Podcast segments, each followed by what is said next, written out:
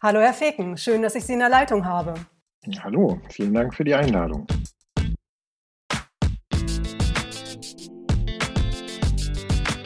Herzlich willkommen zu Mindset First. Ich bin Sabine Lüder, Expertin für mentale Selbstführung und in meiner Podcast-Reihe gehe ich der Frage nach, warum unser Mindset der Schlüssel zu nachhaltiger Veränderung ist, welchen Einfluss es auf unser Denken und Handeln hat und wie wir die Kraft der mentalen Ebene für die erfolgreiche Entwicklung von Unternehmen, die eigene Karriere oder das persönliche Glück nutzen können.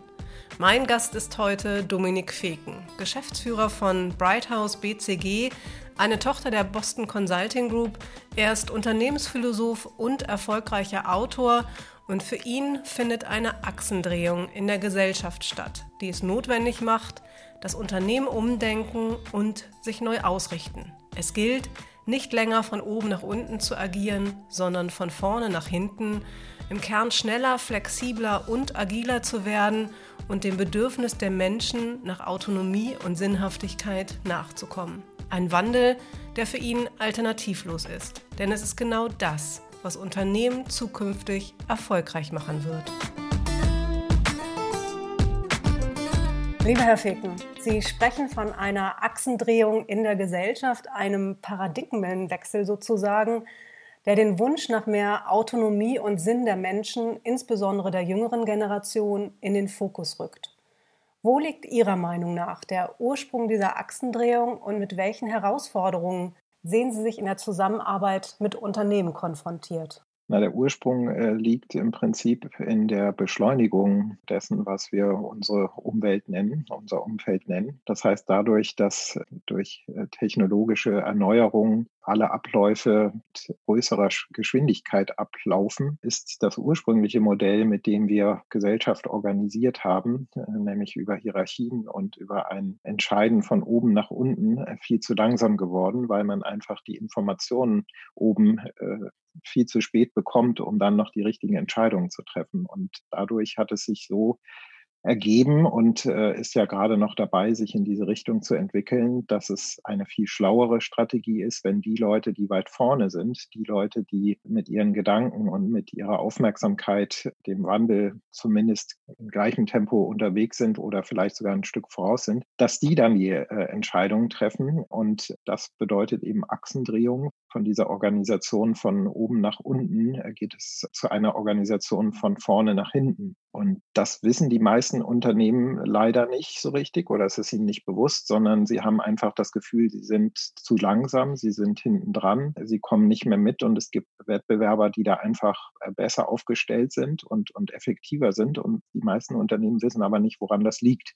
Und äh, das macht es dann manchmal schon einerseits erkenntnisreich und schön, mit Unternehmen zusammenzuarbeiten, wenn man ihnen ein Gefühl dafür geben kann, dass das vielleicht einer der Gründe sein könnte. Und sie das dann auch selber so sehen und auch einsehen. Es macht es aber manchmal auch schwierig, weil natürlich die in ihrem Mindset, sagen wir mal, extrem verhaftet sind dieser alten Organisationsform, dann auch nicht wahrhaben wollen, dass da diese Achsendrehung stattfindet. Und man muss auch zugeben, in manchen Branchen ist das halt schon stärker fortgeschritten, in anderen halt weniger stark fortgeschritten. Das heißt aber nicht, dass äh, irgendwer sich von dieser Achsendrehung in den nächsten Jahren und Jahrzehnten freimachen kann. Mit Brighthouse begleiten Sie ja Unternehmen in diesen Fragen der Zukunftsfähigkeit, auch mit den Herausforderungen, die Sie gerade geschildert haben und vor allen Dingen des Kulturwandels.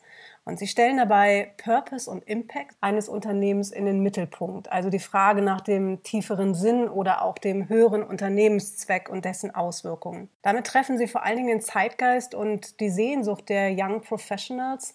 Wie kann man sich einen solchen Beratungsprozess vorstellen und wie verändert es die Anforderungen an Führung und Kultur in Unternehmen?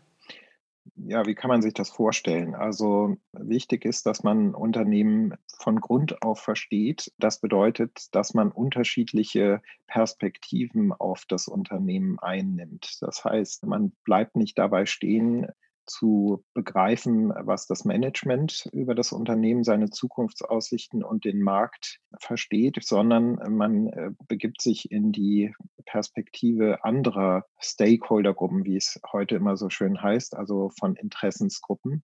Äh, das sind natürlich in allererster Linie mal die Mitarbeiter, die eine Sicht auf das Unternehmen haben, die Bedürfnisse haben.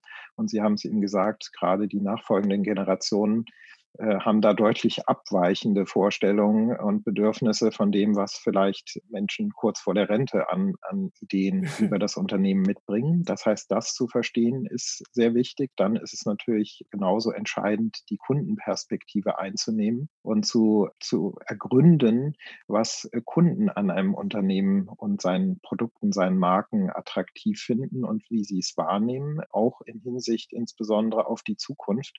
Und auch hier kann man eben grundsätzlich feststellen, dass äh, Sie haben eben über Impact gesprochen, dass sich da äh, die Wertemuster deutlich verschoben haben, dass es eben nicht mehr reicht, ein Konsumangebot von Unternehmen zu mhm. bekommen, mhm. sondern dass das auch immer gleichzeitig gepaart sein muss heute mit einem Werteangebot, damit es attraktiv äh, genug für Kunden ist. Also das wäre so die zweite Perspektive, die man verstehen muss. Dann muss man natürlich die organisationale Perspektive einnehmen, das heißt äh, die Kultur verstehen, aber auch verstehen, was die Eigner des Unternehmens äh, überhaupt vorhaben und was deren Grundvorstellung ist. Und dazu gehört auch zu verstehen, was eigentlich der Gründer früher mit dem Unternehmen vorhatte. Denn der Gründer ist in der Regel jemand, eine Person, die nicht nur davon getrieben war, Umsatz zu machen und Geld zu verdienen, sondern Gründer haben immer eine Idee, die darüber hinausgeht, äh, wo sie das Gefühl haben, ich löse ein Problem mit dieser Firma, die ich hier gründe, ein Problem in der Welt, das ich erkannt habe und von dem ich glaube, dass das auch viele andere Menschen relevant finden. Also das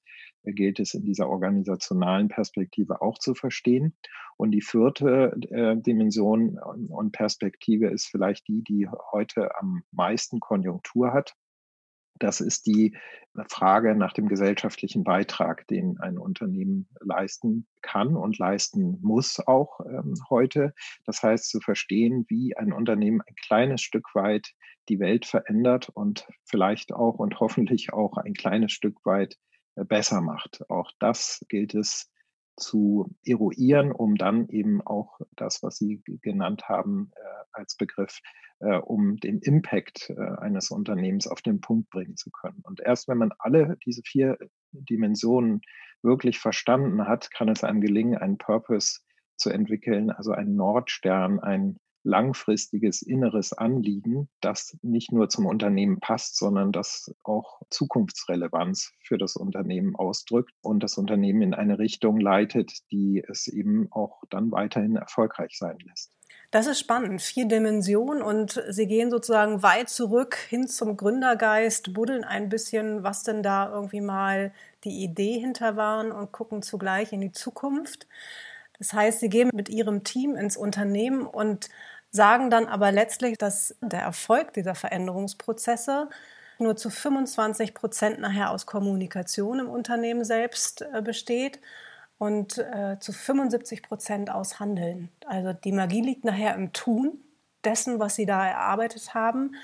Und ich kann mir vorstellen, dazu braucht es einen Shift im Mindset. Wie kann das gelingen, Herr Feken? Ja, wir nutzen bei BCG immer eine Geschichte, die vielleicht verdeutlicht, warum es nicht genügt, Menschen anzusprechen, mit ihnen zu sprechen, über Kommunikation zu kommen und zu hoffen, dass sie dadurch nicht nur ihr Mindset verändern, sondern auch ihr Verhalten verändern. Das führt dann häufig dazu, dass wenn man so einen Purpose definiert hat, äh, der auf Poster gebannt wird, die dann an den Wänden in einem Unternehmen hängen, hängen. Und dann wundert sich immer jeder, dass dadurch nicht es passiert, dass alle sich plötzlich komplett anders verhalten oder anders denken, sondern das führt dann meistens nur dazu, dass nach anderthalb Jahren diese Poster immer noch da hängen und man eher zynisch darauf guckt mhm. und äh, das eigentlich als ja als ein bisschen äh, witzig eher empfindet, als dass es irgendwie einen großen leuchtenden Stern äh, darstellt, an dem man sein Verhalten orientiert. Die Geschichte, die wir ähm, dann immer gerne nutzen, ist die eines Fußballtrainers, der ähm, eine Mannschaft betreut, die sehr erfolgreich dadurch ist, dass sie über die Flügel spielt. Und äh, dieser Trainer hat nun ein, ein Champions League-Finale äh, vor sich und hat festgestellt, dass über die Flügel dieser Gegner nicht zu schlagen ist, sondern äh, dass man äh, im Prinzip dann durch die Mitte spielen muss, weil da der Gegner seine Schwächen hat und dass man nur so gewinnen kann und diese große Trophäe äh, für sich einheimsen kann. Und äh, so geht er also zu seinen Spielern und sagt so, wir spielen jetzt durch die Mitte und ähm, sagt ihnen das beim Training, sagt ihnen das auch bei einem Spiel, in, meinetwegen in der, in der heimischen Liga. was passiert aber, weil die Mannschaft seit Jahren über die Flügel spielt, spielen die Spieler über die Flügel. Und ähm, da mhm. hilft auch alles ähm, Hoffen und Bangen und Erzählen und Appellieren nicht. Sie sind einfach so darauf trainiert und so äh, eingeschworen darauf, über die Flügel zu spielen, dass sie das so einfach nicht ändern können. Und was macht der findige Trainer dann? Äh, er fängt an, äh, im Training Hütchen aufzustellen und dadurch das das äh, Spielfeld zu verkleinern auf der linken und rechten Seite. Das heißt, das Spielfeld besteht nur noch aus der Mitte. Und das führt dazu, dass die Spieler gezwungen sind im Training äh, durch die Mitte zu spielen. Denn wenn sie über Außen spielen würden, äh, dann wäre der Ball immer am Aus und äh, das Spiel wäre unterbrochen. Und das führt dann dazu, wenn man es öfters macht, dass äh, Spieler und in dem Fall dann eben auch Mitarbeiter lernen, neue Verhaltensweisen zu adaptieren und so erfolgreich äh, zu agieren im Sinne eines Purpose, den man eben vorher definiert hat. Und genau darum geht es, äh, dass man eine Mischung hat. Sie haben eben schon gesagt, 25 Prozent sprechen, 75 Prozent machen. So ist unsere, sind unsere Erfahrungswerte. Das heißt, man muss natürlich äh, kommunizieren und ein Poster an der Wand ist auch nicht grundsätzlich falsch, aber es reicht eben nicht aus. Da muss dann 75 Prozent dazukommen, wo man sozusagen den Kontext verändert, so wie der Trainer das Spielfeld verkleinert hat, muss man eben sehen, was für Bonifizierungsstrukturen baue ich denn ein, äh, was für neue Rituale äh, von Arbeitszeiten, von New Ways of Working, welche Entscheidungskompetenzen will ich Mitarbeitern eigentlich geben, etc. pp. Das heißt, man hat eine Liste von 30, 40 Möglichkeiten, wie man das Spielfeld verändern kann, auf dem die Spieler die Mitarbeiter in dem Fall ähm, agieren. Und dadurch kann es eben gelingen, wirklich eine Veränderung äh, im Verhalten zu erzeugen. Und die geht dann in der Regel auch damit einher, dass das Mindset sich verändert. Und äh, so kann man eben erfolgreich äh, Wandel erzeugen und so kann man erfolgreich auch ein Unternehmen ausrichten auf so einen neuen Nordstern, auf einen äh, Purpose, der eben den Mitarbeitern auch das Gefühl gibt, dass das alles Sinn macht, was sie da tun. Man kann Ihren Worten entnehmen und auch der Energie, die dahinter steckt. Sie sind in dieser Hinsicht Überzeugungstäter durch und durch. Das sind Sie nicht nur als Unternehmensphilosoph, sondern Sie sehen eine ganz große Notwendigkeit in dem Bestreben nach Begeisterung, nach Sinn und Kulturwandel Unternehmen. Darüber haben Sie ganze Bücher geschrieben, der Sinn des Unternehmens, wofür arbeiten wir eigentlich oder auch ab jetzt Begeisterung. Lieber Herr Feken, was treibt Sie persönlich an? Was ist Ihre Mission, Ihre Botschaft nach draußen? Ja, Sie haben es gesagt, ich bin tatsächlich Überzeugungstäter. Ich versuche Mitarbeitern ein Umfeld zu schaffen, das dazu führt, dass sie sich frei fühlen, dass sie selbstbestimmt agieren können und wirklich überzeugt sind von dem, was sie tun und auch einen Sinn darin erkennen. Und natürlich hat das auch eine Geschichte, eine persönliche Geschichte im Vorfeld als Grund, äh, nämlich dass ich selber die Erfahrung gemacht habe äh, in einer bestimmten Zeit meines Lebens, äh, dass ich ein Stück weit davon entfernt war, einer sinnvollen und wirklich begeisternden Arbeit nachzugehen. Und ähm, ein, ein Freund von mir hat das äh, dann ein, auf eine wunderbare Formel gepackt. Der hat dann äh, bei einem Treffen zu mir gesagt, Mensch, Dominik, als ich dich vor vier Monaten getroffen habe und du noch bei dem anderen Arbeitgeber warst, da hattest du so ein Leuchten in den Augen. Und dieses Leuchten in den Augen, das hast du jetzt nicht mehr. So. Und der wusste gar nicht, äh, wie ich mich fühle in der, in, der, in der neuen Arbeit und bei dem, was ich gemacht habe. Aber er hat es eben sofort gesehen und, und, und auch äh, erfühlt. Und dieses Leuchten in den Augen habe ich dann als wirklich tolle Metapher und Beschreibungsweise empfunden, äh, an der man eben feststellen kann, auch für sich selber feststellen kann, ist das eigentlich das Richtige, was ich hier gerade tue? Habe ich äh, da wirklich das Gefühl, äh, dass, dass ich damit was verändern kann, dass ich eine Spur hinterlassen kann, dass ich mit anderen zusammen etwas gestalten kann? Denn das sind alles ähm, Kriterien und Faktoren, die dazu führen, dass man dieses Leuchten in den Augen hat. Und äh, deshalb habe ich mir für damals eigentlich das erstmal für mich selber gesagt. Ich will was äh, finden und will äh, was ändern und dazu kommen, dass ich äh, wieder diesen Glow habe. Ähm, und habe das dann aber im weiteren Sinne auch dann begriffen als das, was ich gerne tun möchte, auch für andere Menschen, ihnen die Möglichkeit äh, zu geben, eben äh, die Umfeldbedingungen eben so äh, zu verändern, dass dieses Leuchten in den Augen überhaupt möglich ist. Denn letztlich haben wir alle ja unsere, unsere Arbeit und das, was wir ja dann vielleicht auch als Berufung oder Beruf empfinden, selbstbestimmt ausgewählt, weil wir etwas darin äh, gesehen haben, das uns äh, weiterentwickelt und wo wir Lust drauf haben.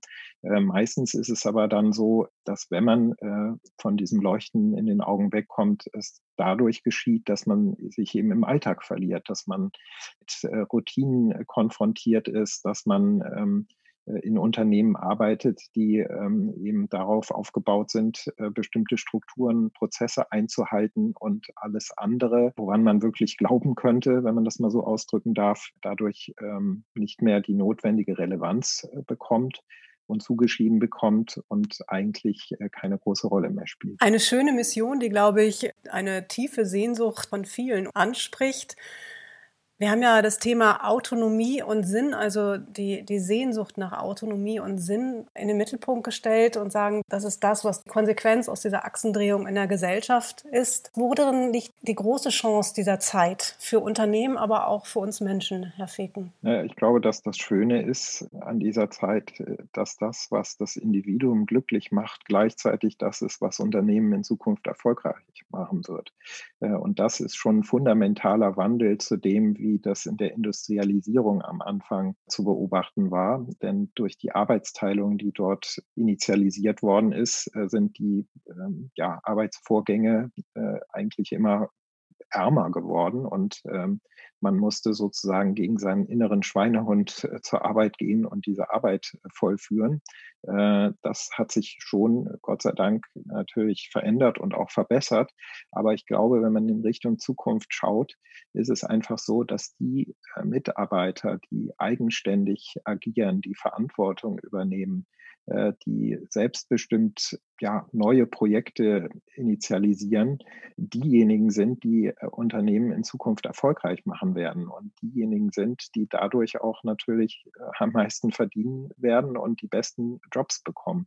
Denn äh, Unternehmen werden nur erfolgreich sein können und das äh, habe ich versucht am Anfang äh, so ein bisschen darzustellen, äh, wenn sie, wenn sie schneller werden, wenn sie agiler werden, wenn sie flexibler werden, wenn sie schnell auf Umfeldbedingungen eingehen können, reagieren können oder noch besser, wenn sie vor der Welle sind und die sich selber schneller verändern und besser verändern, als das die Wirklichkeit um sie herum äh, tut. Ähm, dann kommen wir zu Unternehmen, die wir heute unter den zehn höchstbewertesten Unternehmen, zu den teuersten Unternehmen der Welt zählen, äh, wie Amazon, wie Tesla etc. Äh, das sind alles Unternehmen, die davon leben, dass ihre Mitarbeiter eigenständig denken und agieren und die dadurch eben deutlich schneller sind als der Rest. Lieber Feken, das war ein schöner Schlusssatz, ein schöner Appell nach draußen. Vielen Dank für die spannenden Einblicke und Ihre Expertise, die Sie mit uns geteilt haben. Danke, dass Sie bei mir zu Gast waren und Ihnen alles Gute. Ich danke Ihnen. Wenn Sie mehr über Dominik Feken und seine Arbeit erfahren möchten, gehen Sie einfach auf seine Website thinkbrighthouse.com.